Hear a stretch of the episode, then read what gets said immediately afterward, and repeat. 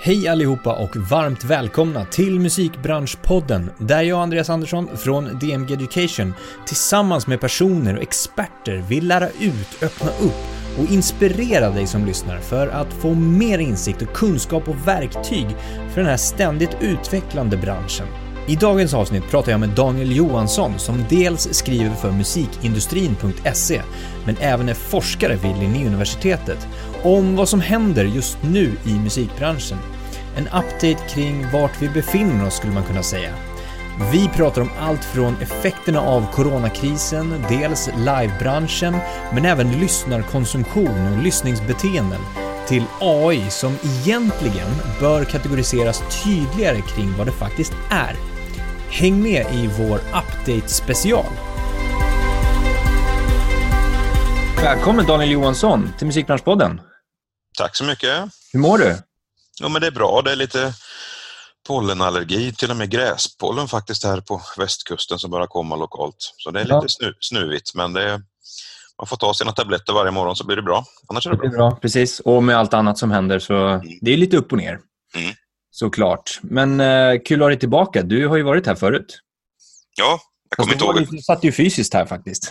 Ja, precis. Nej, jag kommer faktiskt inte ihåg hur länge sedan det är. Men det är väl något år sedan eller 1,5 år sedan eller någonting. Ja, det är något sånt. 1,5 kan till och med vara upp mot 2 år.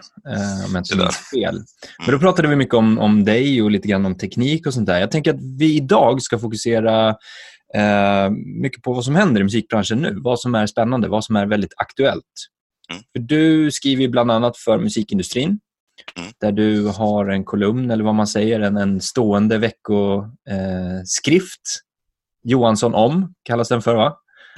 Nej, men du skriver ju vad som händer i musikbranschen, mycket av liksom små updates, det tekniska, affärsområden, nya idéer som föds och sådana saker. Så du är ju allmänvetaren i musikbranschen känns det som, kring mycket. Ja, det är nog inte bara jag, men jag har haft förmånen att få göra det här nu i, ja, det är faktiskt snart 20 år som jag har gjort det, så det är en perfekt grej att kunna hänga med i utvecklingen. Alla har ju inte tid och möjlighet, det händer ju så mycket hela tiden, framförallt under de senaste åren har det hänt så väldigt mycket, så det är faktiskt en väldigt bra sak med en andra. Det andra jag gör, alltså i min forskargärning och som lärare på universitetet, att hela tiden kunna uppdatera sig med vad som händer och sådär. Så att det finns många vinningar att skriva de här analyserna och försöka hänga med. Det är kul. Ja, men det är väldigt intressant. Jag brukar alltid läsa dem där och det, man slås av att det händer så mycket mer än vad man själv ser i liksom traditionell media eller vad man hör talas om från andra personer. Så att du dyker ju lite djupare känns det som. Vilket alltid är bra att göra. För det breddar ju bilden av vad faktiskt musikbranschen är för någonting. Och det jag slås lite grann av nu är ju också att det är så många olika marknader som är på olika nivåer. Just när det gäller streaming, när det gäller fysisk nivå till exempel. Eller fysisk försäljning. Men om vi bara dyker in, vi börjar någonstans det här med att om du personligen säger, vad skulle du säga är det mest intressanta som har hänt de senaste 2 månaderna? Vi får väl hålla det lite positivt då, så vi inte, alltså det som har påverkats mest är naturligtvis livebranschen och hela, men det är ju en negativ utveckling, men om vi håller oss till det positiva så tycker jag att det man har sett är en slags punkighet som jag tycker har saknats lite grann i den etablerade musikbranschen tidigare. Vi har liksom byggt upp sådana etablerade strukturer med hur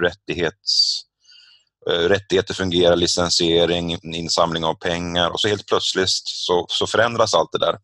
Och då börjar, först så blir det lite chock. Alla liksom, okej, vad ska vi göra nu? Nu dras mattan bort under våra fötter.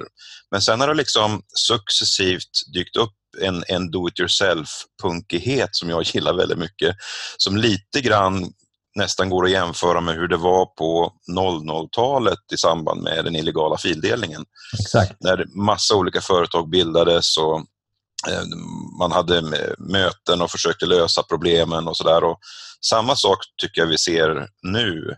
Och tittar man tillbaks på resultaten av det som hände då, så blev ju det på något sätt en uppbyggnad av nästan en ny musikbransch, eller åtminstone en väldigt förändrad musikbransch. Och beroende på hur länge coronakrisen pågår så tror jag att det finns möjligheter att de här nya konstellationerna, de här nya apparna som släpps, det nya sättet att jobba online faktiskt kan spilla över också när vardagen börjar bli lite mer normal igen då. Men framförallt tycker jag den här punkigheten har varit riktigt skön att se, att man bara slänger sig ut och så gör man. Ja. Det är härligt att se. Det bevisar ju lite grann att musikbranschen, bolag, personer är mer innovativa än man kanske tror. Alltså, som du säger, det här 00-talet efter liksom download-eran, eller den illegala download-eran, att man andades ut lite grann när man hittade modellerna för det och liksom, ja men härligt, nu är vi här, nu fortsätter vi med det här. Men att man allt ställs på sin spets nu igen då. Och det kommer ju göra det framöver igen. Så det är ju bara att ställa in sig på att behöva vara mer innovativ och hitta nya lösningar längre fram. Vi pratade ju i ett webbinar vi hade för någon vecka sedan om att det känns som att vi har spolat framåt i framtiden lite snabbare än vad vi hade tänkt. Att utvecklingen har gått lite snabbare. Men det du nämnde, det är ju kopplat, eller det uppenbara är ju livebranschen som alla vet har blivit drabbad. Men om man tittar på det här med lyssnarbeteendet också, så har ju det också faktiskt i olika marknader men också här i Sverige påverkats på olika sätt. Och vi kanske bara har sett lite grann av det, eller? Ja, det är väl först i efterhand som allt sånt här som händer väldigt snabbt och påverkar mycket som man kan göra de riktiga analyserna. Men det man kan se är ju ändå att det ser olika ut på olika marknader. Det råder ingen tvekan om, därför att en del marknader har ju fortfarande haft en ganska stor CD-försäljning där folk har gått ut i butik och köpt CD-skivor, och det har ju mer eller mindre slagits bort i länder som Frankrike, Tyskland och så vidare. Så de marknaderna påverkas ju, där påverkas ju även den inspelade musiken väldigt mycket. Men sen så tyder ju ändå siffrorna totalt sett på att det finns en ökning, även för, alltså en ökning när det gäller streamingen då, åtminstone på de här etablerade streamingmarknaderna, att folk tenderar att betala mer för streaming, inte bara då videostreaming utan även musikstreaming. Universals senaste kvartalsrapport visade att deras intäkter fortsatte öka under januari till mars månad. Men som sagt, det är olika på olika marknader, och vi får väl se vart det tar vägen. Förhoppningsvis så kommer vi inte leva i den här situationen i all evighet. Men det är ett bra, det låter hemskt att säga, men det är ett bra stresstest på streamingmodellen på något sätt. Och jag tror många, jag har ju sagt det många gånger så här, att man försöker vara lite diplomatisk och man säger att ja, men nu har vi gått in i streamingeran och vi har byggt upp en ny slags musikekonomi runt omkring inspelad musik och så. Men att det fortfarande skulle kunna komma någon form av wildcard har jag hela tiden liksom sagt, att ja, men man vet aldrig, rätt som det är så kommer piraterna på någonting annat. Men jag tror ingen kunde förutse att det var ett virus som skulle vara det där wildcardet som skulle påverka musikbranschen så otroligt mycket som det ändå har gjort då. Men sen just alltså själva konsumtionen av musik är ju i sig väldigt intressant, just att det verkar som att vi går tillbaka till den musiken som vi känner oss trygg med väldigt mycket i vårt lyssnande. Att vi spelar spellistor, album, musik som gör att vi mår bra, att vi känner oss trygga. Det är en intressant utveckling också, att själva musiklyssnandet också påverkas. Ja, men exakt. Du skrev just det här med nostalgiska spellistor eller artister, att man går tillbaka och lyssnar på det, att man ser en ökning, alltså rent streamingmässigt. Ja, och sådana här, jag höll på att säga nästan, jag kan inte säga roliga, men som Police, deras låt, vad heter den? Don't stand so close to me, har ökat med 136%. Finns nästan lite humor i det. Och andra specifika låtar och artister som har fått, som man kanske inte kunde förutse liksom innan, att de här skulle boostas då. Så, ja, det är en intressant utveckling. Ja, men verkligen, för man tänker ju på det också så här, att bara en egen analys, att man lyssnar, eller folk lyssnar på musik när man pendlar kanske till jobb, fram och tillbaka, Och kanske sitter på jobbet mer för att bli avskild och lyssna på musik. Och hemmet har ett annat lyssningsbeteende nu när de flesta jobbar hemifrån. Kan det vara någon sån grej också, att man ser att liksom inte bara att man...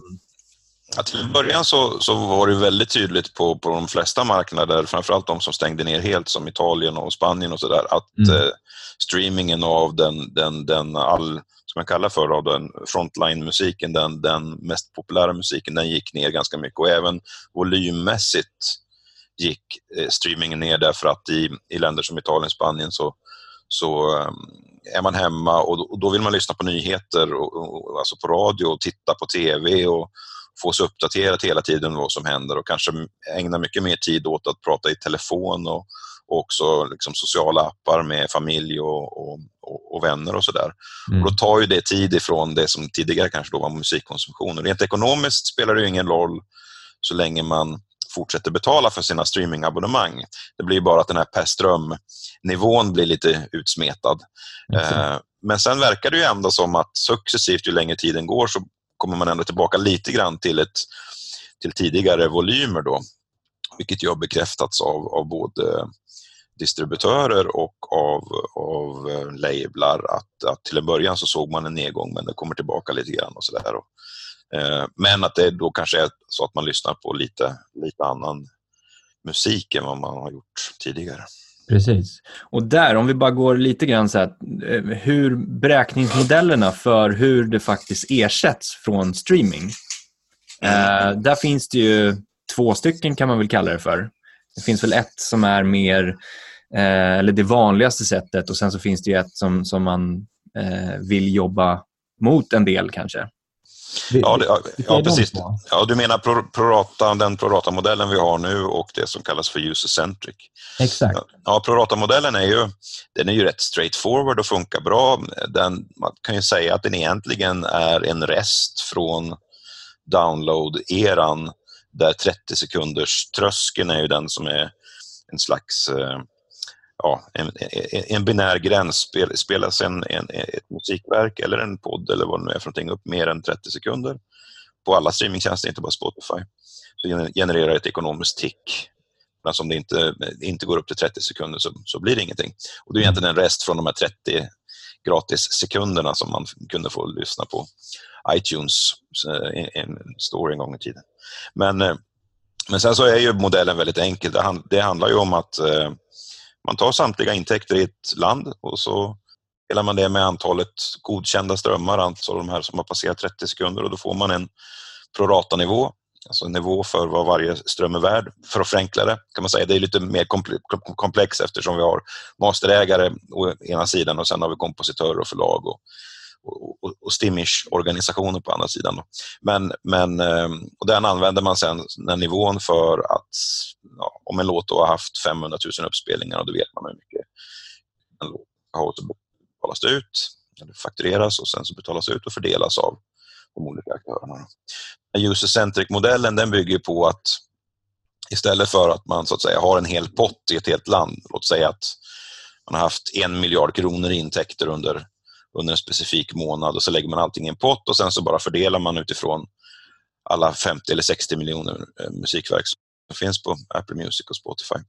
Så skulle man basera hela fördelningsmodellen på individens egen konsumtion. Mm.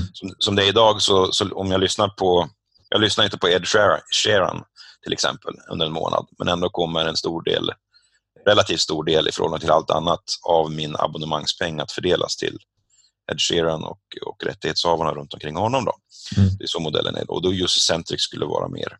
Jag tror väl att alltså Deezer är ju den streamingtjänst som på något sätt har varit mest positiv och som drog igång ett projekt där de just nu egentligen skulle hålla på och testa och se. Jag vet inte hur långt man har kommit där, men någonstans tror jag att alltså effektiviteten i prorata-modellen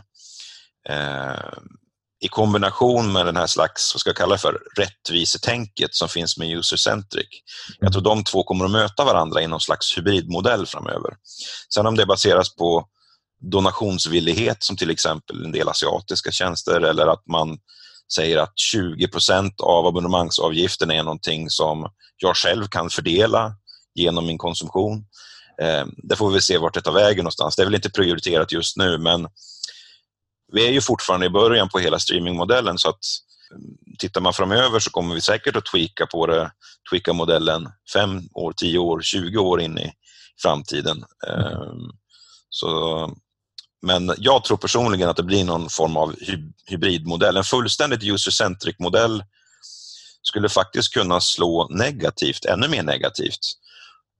Framförallt på marknader där man har en laid-back, en dominerande laid-back konsumtion. Alltså där folk bara drar igång en topplista och sen så får de stå och snurra på Spotify i bakgrunden. Just det. Och då blir fördelningen nästan ännu mer åt top-tier-hållet, åt de största låtarna och största artisterna. Jämfört med en marknad där man nästan har en form av streamingaktivism. Mm. Där om jag bara gillar ditt band så lyssnar jag bara på det bandet den månaden. Men det är ju väldigt sällan man har den slags konsumtionen i en större grupp. Mm. Utan ofta är det, är det ju hitmusiken som man lyssnar på. Så att en ren user-centric tror jag kanske inte heller att det blir det, men någon form av hybridvariant. Vi får se. Ja, spännande. Men det där är inte många som vet om riktigt hur det fungerar heller, och att det fungerar i olika marknader och streamingtjänster sådär. Men jag tänker på, om vi hoppar till livestreaming då, vilket har liksom blivit extremt explosionsartat. Nu vi nämnde det på vårt webbinar för några veckor sedan också, det här med att man vågar testa på lite grann och sänker kvaliteten lite grann, liksom vad man sätter för tröskel själv. Och att man vågar streama ute på Facebook, Instagram eller testa någonting helt nytt, Twitch eller vad man nu inte har använt tidigare. För att konsumenterna också accepterar en liten lägre nivå. Det behöver inte vara superproducerat på något sätt. Men vad tror du om liksom intäktsmodeller kopplat till det här då, liksom livestreamingmässigt? Kommer vi se någonting som utvecklas utifrån där vi befinner oss nu? Ja, det har vi ju redan sett. Om vi tittar här i Sverige så har vi ju Ticketco som har släppt en plattform. Vi har Ninetone Live, Bright som har släppt sin live stage, som är plattformar som just syftar till att hjälpa, alltså skapa intäkter, biljettintäkter eller andra intäkter till artister då. Problemet lite grann är väl som vi hade med den inspelade musiken på 00-talet. Alla förväntade sig att det skulle vara gratis. Och därför finns det även om en biljett bara kostar 5 kronor, så är det fortfarande en tröskel för människor att köpa den där biljetten för 5 kronor. Man kan lätt donera 50, det är inga problem. Men det är svårt att köpa en biljett i förväg för 5. Så det där är en psykologisk fråga. Ju längre tiden går, ju mer tror jag det blir en betalmognad runt omkring musik live. Då ser vi som i USA till exempel då, Stageit är ju en plattform som används väldigt mycket där, och de kör ju konserter hela tiden där man säljer biljetter med en katt. Alltså man har 200 biljetter eller 500 biljetter och så här många biljetter är kvar. Och det verkar ju snurra rätt bra för ganska många artister, så det kanske finns en lite högre betalningsvilja där då. Och sen ser vi donationstjänster som Patreon som har haft extremt stor ökning i antalet, både antalet användare men också intäkter och utbetalningar då. Så att det är någon kombination. Det jag tror är viktigt för alla som, och det ser jag när jag har ju listat då livekonserter, och det är ju flera hundra livekonserter nu under den senaste månaden på musikindustrin.se, och har väl tittat på, inte alla naturligtvis, men gått in bara och kika lite grann på ganska många av dem. Och det som en del tror jag gör fel, eller tänker fel, att man tänker att det ska vara en livekonsert på nätet. Men det är inte en konsert. Det här är någonting helt annat. Det här är ett möte med fansen. Så att bara ha, jag ser en del kör bara liksom en video på en tidningssajt då, eller en video på någonting. Inga möjligheter för fansen att chatta eller skicka hjärtan eller upptummar eller vad det nu är för någonting. Ingen möjlighet ens till donationer kanske. Nej. Inte ens ett enkelt swishnummer. Och det tror jag man tänker lite fel, därför att det här som händer nu, det är mer en dialog snarare än en envägskommunikation som ju ofta en livekonsert kan vara. Det är ju inte så att vem som helst i en publik på 1000 pers kan räcka upp handen och säga jag vill ställa en fråga till dig eller kan du inte spela den låten? Utan som publik så ja, det enda sättet att interagera det är att jubla och applådera och hoppa och skrika kanske eller tända en tändare eller filma på mobilen eller vad det nu är för någonting. Och den digitala sfären eller online-sfären ger ju så många fler möjligheter till den här interaktionen. Och det tycker jag man ser när man har sett nu så pass många livesändningar online att det är för många är nästan möjligheten att prata med andra fans, att kunna ge feedback nästan viktigare än låtarna som spelas. Ja. Och att kanske någon fråga från chatten plockas upp och så vidare. Jag tycker Danny Saucedo gjorde en lysande grej från Globen där med just den här enorma närheten, intimiteten som fanns, men även jag tycker att Gaffas, det här Swisha-bandet och även 36 timmar Ingrid och många andra. Vi har ju haft många olika initiativ och varit väldigt duktiga just på att skapa den här dialogen.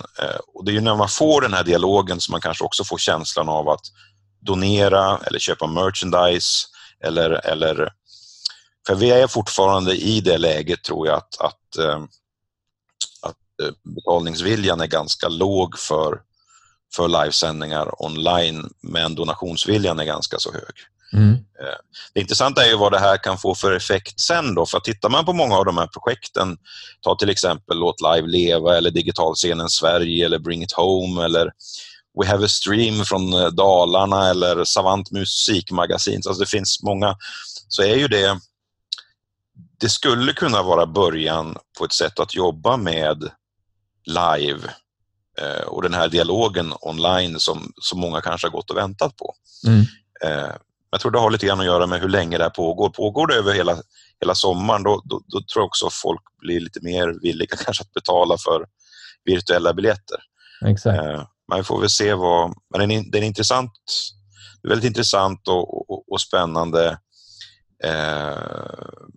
Och för många tror jag kanske det handlar om att upprätthålla suget efter riktig livemusik. Många tänker så att när väl den vanliga vardagen kommer tillbaka så kommer man att vilja gå på livekonsert. Men jag tycker det vore roligt om det här fenomenet fortsätter även efter med den här väldigt intima dialogen när man liksom läser i chatten att folk gråter, att det är, alltså den känslan som jag inte riktigt har sett tidigare online runt omkring musik då, som jag tycker är väldigt häftig. Ja, verkligen. Och snarare än, alltså, inte se det som en ersättning för livemusiksammanhang utan som ett komplement som du är inne på. Ja. Alltså det är någonting helt annat istället för att copy-pasta den upplevelsen som vi hade haft på den här klubben och sen så filmar vi den live och streamar upp den bara, så behöver det vara någonting nytt. Det är ju det som är hela grejen. Och det som du säger, en del har ju pratat om så här, men kommer man vilja köpa livebiljetter sen när det finns streamat live om man liksom fortsätter ganska långt framåt i tiden. Men alltså jag tänker generellt så det är väl klart man kommer kunna göra det. Det här är ju ytterligare en intäktskälla, ytterligare en tjänst, ytterligare ett sätt att kommunicera med fans och med lyssnare snarare än en modell som ska ersätta någonting annat. Absolut. Och det är väl det som jag tänker skillnaden också när man jämför så här illegal nedladdning. Streamingen ersatte ju liksom nedladdningsprincipen kan man väl säga.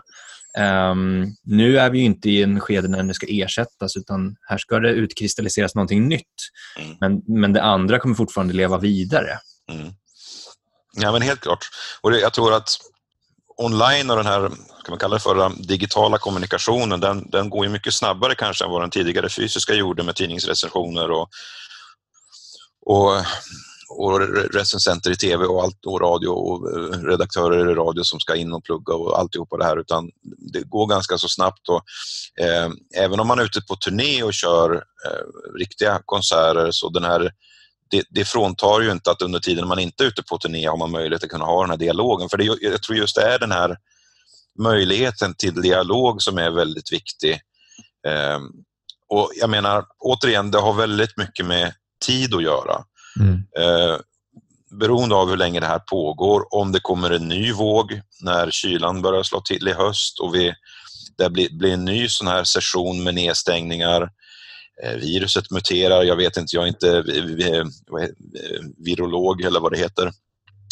Men ju längre tiden går, ju mer anpassar man sig ju efter den vardagliga situationen och det finns ju de som menar att det här egentligen handlar om ett ganska stort globalt uppvaknande av hur lätt virus sprider sig, även när det gäller influensa och andra virus då, att vi egentligen har varit väldigt slarviga som global community och även slarviga i Sverige i våran hygien, i vårt sätt att förhålla oss till andra människor, och pågår det här under en längre tid och då blir det som det blir ett beteende. Vi står 2 meter från varandra i köerna och vi hälsar med armbågarna istället för att hälsa med händerna, och det blir liksom en ny kultur människor emellan.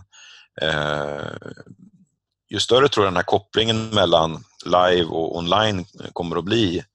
Så att vi kanske till och med om ett antal år har en situation där live på plats är en kombination av online och det som sker på scenen. Så att vi på något sätt lägger på den här sociala möjligheten till chattande och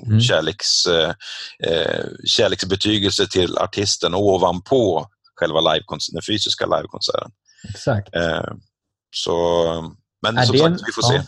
Nej, men är det någonting som jag tänker på ytterligare teknik, alltså som ändå är AR, VR, hologramtekniken som ändå har ju inte alls slagit på så sätt på en konsumentmarknad. Men skulle det kunna vara en del av det här lagret som vi pratar om? Att, liksom, skulle det kunna hjälpa till på de här live-tillfällena? Ja, det tror jag ju, om den tekniken slår igenom så som alla tror och som alla dessa miljarder dollar som investeras i teknikutveckling och priserna går ner och tillämpningarna börjar komma, om det händer om 3 år eller 5 år eller 10 år, så är det klart att då kommer ju hela livebranschen att påverkas väldigt mycket. Det har inte bara med corona att göra naturligtvis då. Men absolut, det men det är också där, återigen, det handlar om tid då. Jag menar, det här med smarta glasögon, och det har vi ändå pratat om i 30-35 år, och det verkar som att det tar tid att få ner priserna och få till en tillräckligt bra teknik. Men när det väl kommer så kommer det att slå väldigt, väldigt stort. Det är inte jag som säger det. Utan det är de flesta analytiker som, precis på samma sätt som när smartphonen slog igenom med appar och app, så ändrade ju hela vårt förhållningssätt till telefoni, om vi får uttrycka det så. Ja, men exakt. Ja, för det är ju bara en av många tekniker som utvecklas också. Men om vi tittar på, finns det någonting annat som är väldigt spännande just nu? Jag tänker mig appar eller nya affärsmodeller som inte bara utkristalliserar sig utifrån coronakrisen, utan som faktiskt har varit på gång eller lanserats innan och sånt där, som kanske har inte riktigt blomstrat upp i allmänheten än. Jo, men kreativiteten, jag menar, många av de här nya apparna som har släppts då, som till exempel den här Singalong Official, den här karaoke-appen, eller nu Soundations Collab Live som gör det möjligt att realtid skapa musik tillsammans. Alla de här är ju perfekta lösningar egentligen under coronakrisen, för det skapar den här kollaborativa miljön online, även fast den inte befinner dig fysiskt i samma rum. Men naturligtvis, de här idéerna har ju funnits tidigare. Men på något sätt känns det som att kreativiteten fått en liten boost på grund av det här. Man skyndar på lite grann mer för att få ut det på marknaden och kunna göra någonting bra av dem. Men samtidigt så får man komma ihåg att det har ganska mycket att göra med hur ekonomin generellt utvecklas och investeringsvilja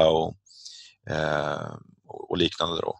Det finns ju inte lika mycket möjligheter kanske till att få det kapitalet nu som det har funnits tidigare, och det kan ju hämma naturligtvis kreativiteten också. Mm.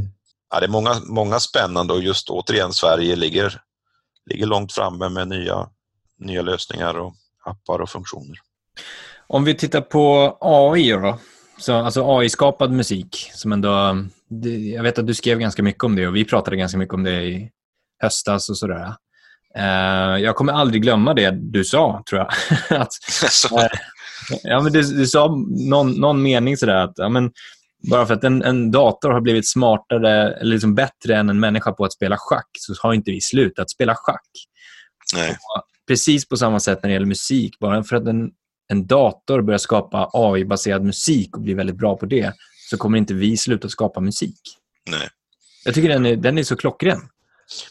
Ja, men jag tror det. Det gäller ju inte bara schack eller spel eller så, utan det gäller ju många andra tekniska vinningar eller tekniska uppfinningar under historiens gång, att det blir ett komplement eller ett sätt att skapa någonting nytt, häftigt, men det ersätter inte det som är det genuint mänskliga.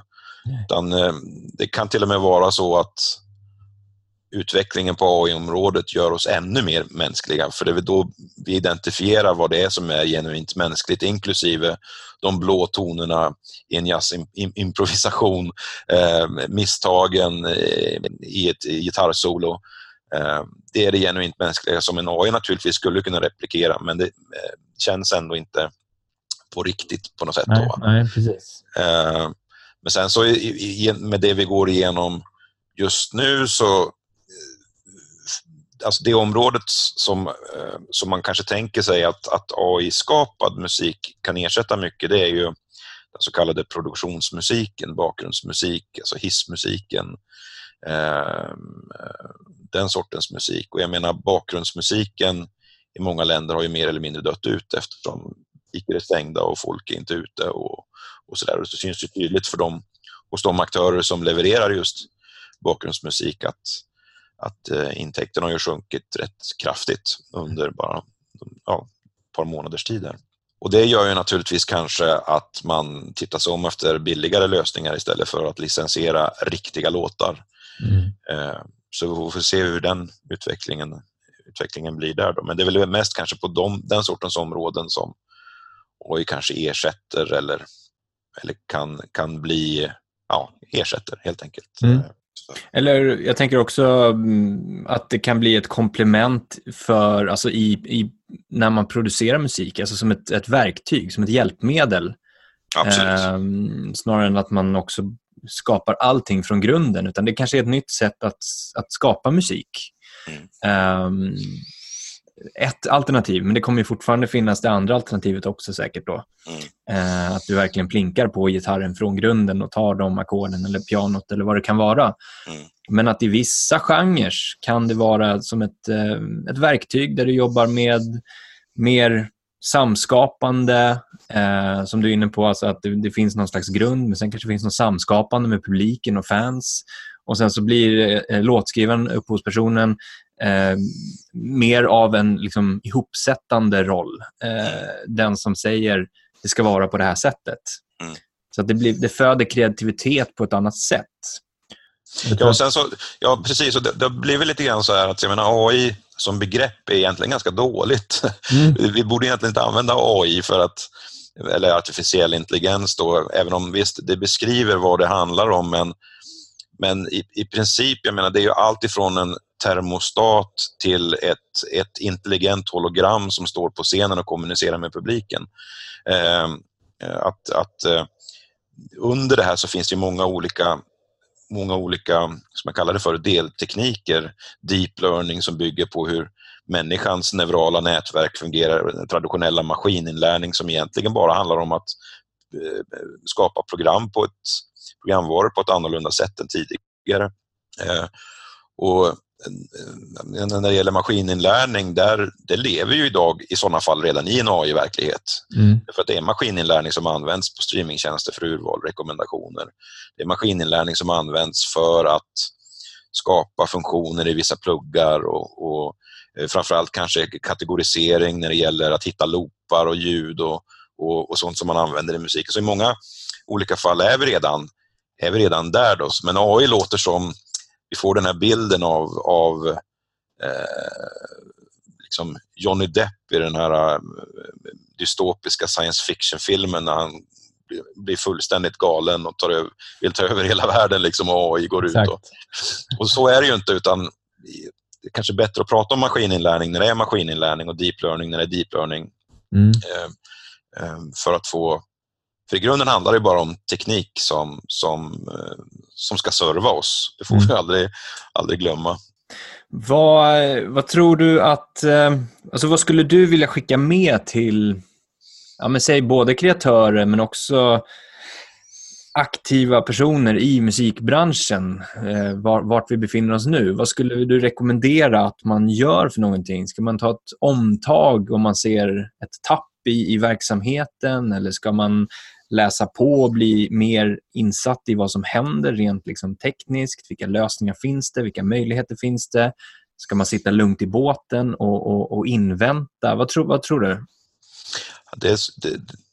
Personligen då, eftersom jag har haft ganska mycket dialog med olika, nu i samband med att jag har listat så här många konserter och försökt att engagera mig, och det, i grunden ligger det ju faktiskt en vilja från min sida och från MIs sida att promota de här konserterna för att förhoppningsvis kanske driva lite trafik och kanske också driva donationer. Det är ju ett sätt att försöka stötta och hjälpa till.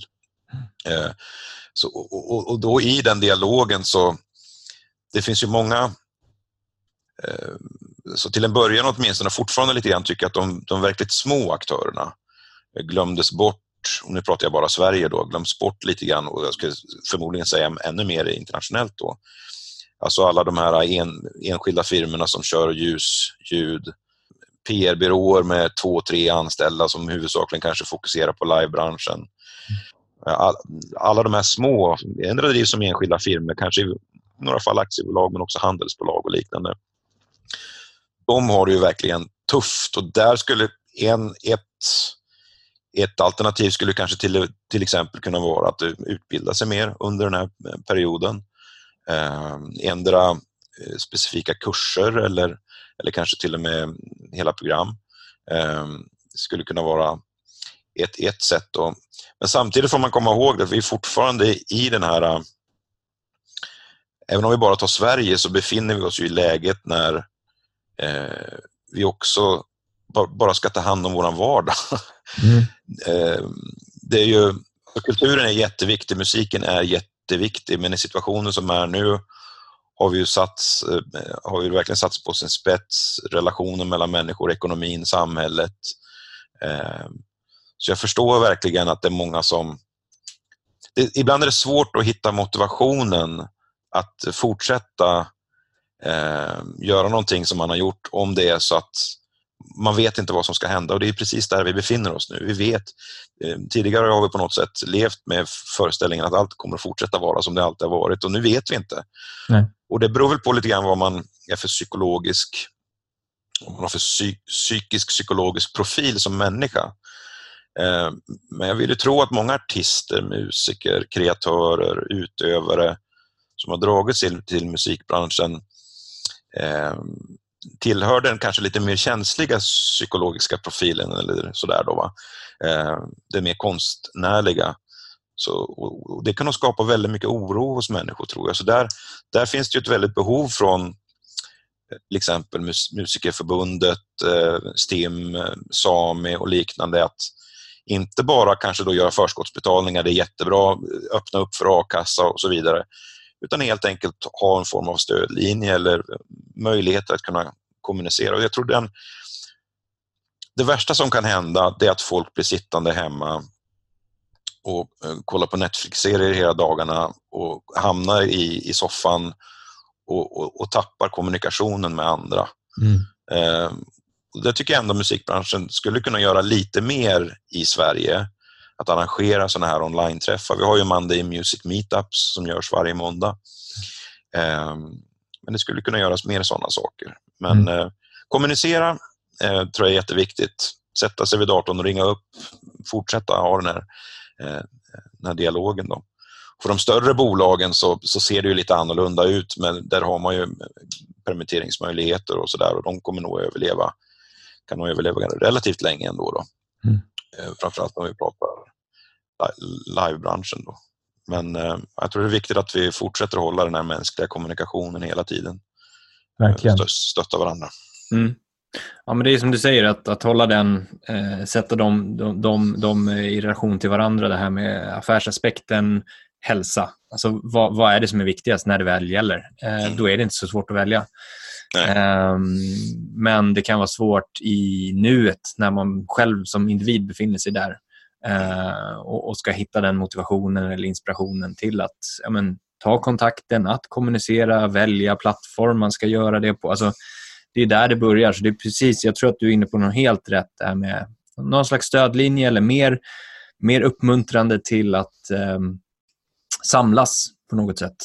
Samlas digitalt. Ja, jag tror framförallt det här kanske gäller kanske, nu är jag lite generaliserande här, men utan att nämna någon ålder då, men artister, musiker, utövare och även praktiker som kanske inte har så mycket erfarenhet av Zoom eller Skype eller Hangouts och som inte har levt i den verkligheten som du och jag till exempel har levt i under många, många år. Det har varit en del av våran vardag, och det har jag också att en del tycker det är svårt att ta det steget över, och då är det mycket lättare också att bli ensam. Men tekniken, det tycker jag var uppenbart framförallt när man tittar på livekonserterna eller på livesändningarna som har gjorts och sådär, att tekniken, ibland brukar man säga att teknik utvecklas och teknik skapas för tekniken själv. Det är teknikerna som ska få någon slags klapp på axeln, eller teknikerna som ska utveckla någonting i en bubbla.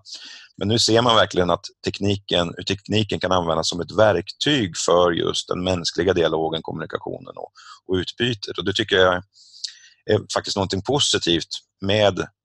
Det finns positiva saker med det som händer också just nu, att de digitala plattformarna, det blir en mer, vad ska man kalla det för, tekniken blir mer människovänlig, därför att vi utnyttjar den på ett sånt sätt som vi måste utnyttja den för att kunna ha den här mänskliga dialogen. Ja, vi får väl se framöver. Vi kanske ska dra igång någonting, Andreas. Det tycker jag absolut. Massa idéer och sådana saker på hur man kan öppna upp. Vi får se. Det börjar snurra i mitt huvud lite grann vad man skulle kunna göra för ett slags mötesplats för musikbranschen. Eller hur? Vi får se. Vi får se. Vi sätter oss ner efter det här nu. Men Daniel, stort tack för att du tog dig tiden. Det är alltid lika trevligt att snacka med dig, måste jag säga. Ja, detsamma. Det var jättekul att få ta en liten snackis, även om det är 50 mil mellan oss. Ja, precis. Det märks knappt. Nej, precis. Men du, sköt om dig och stort tack för idag. Detsamma, ha det gott. Detsamma, hej hej. Hej hej.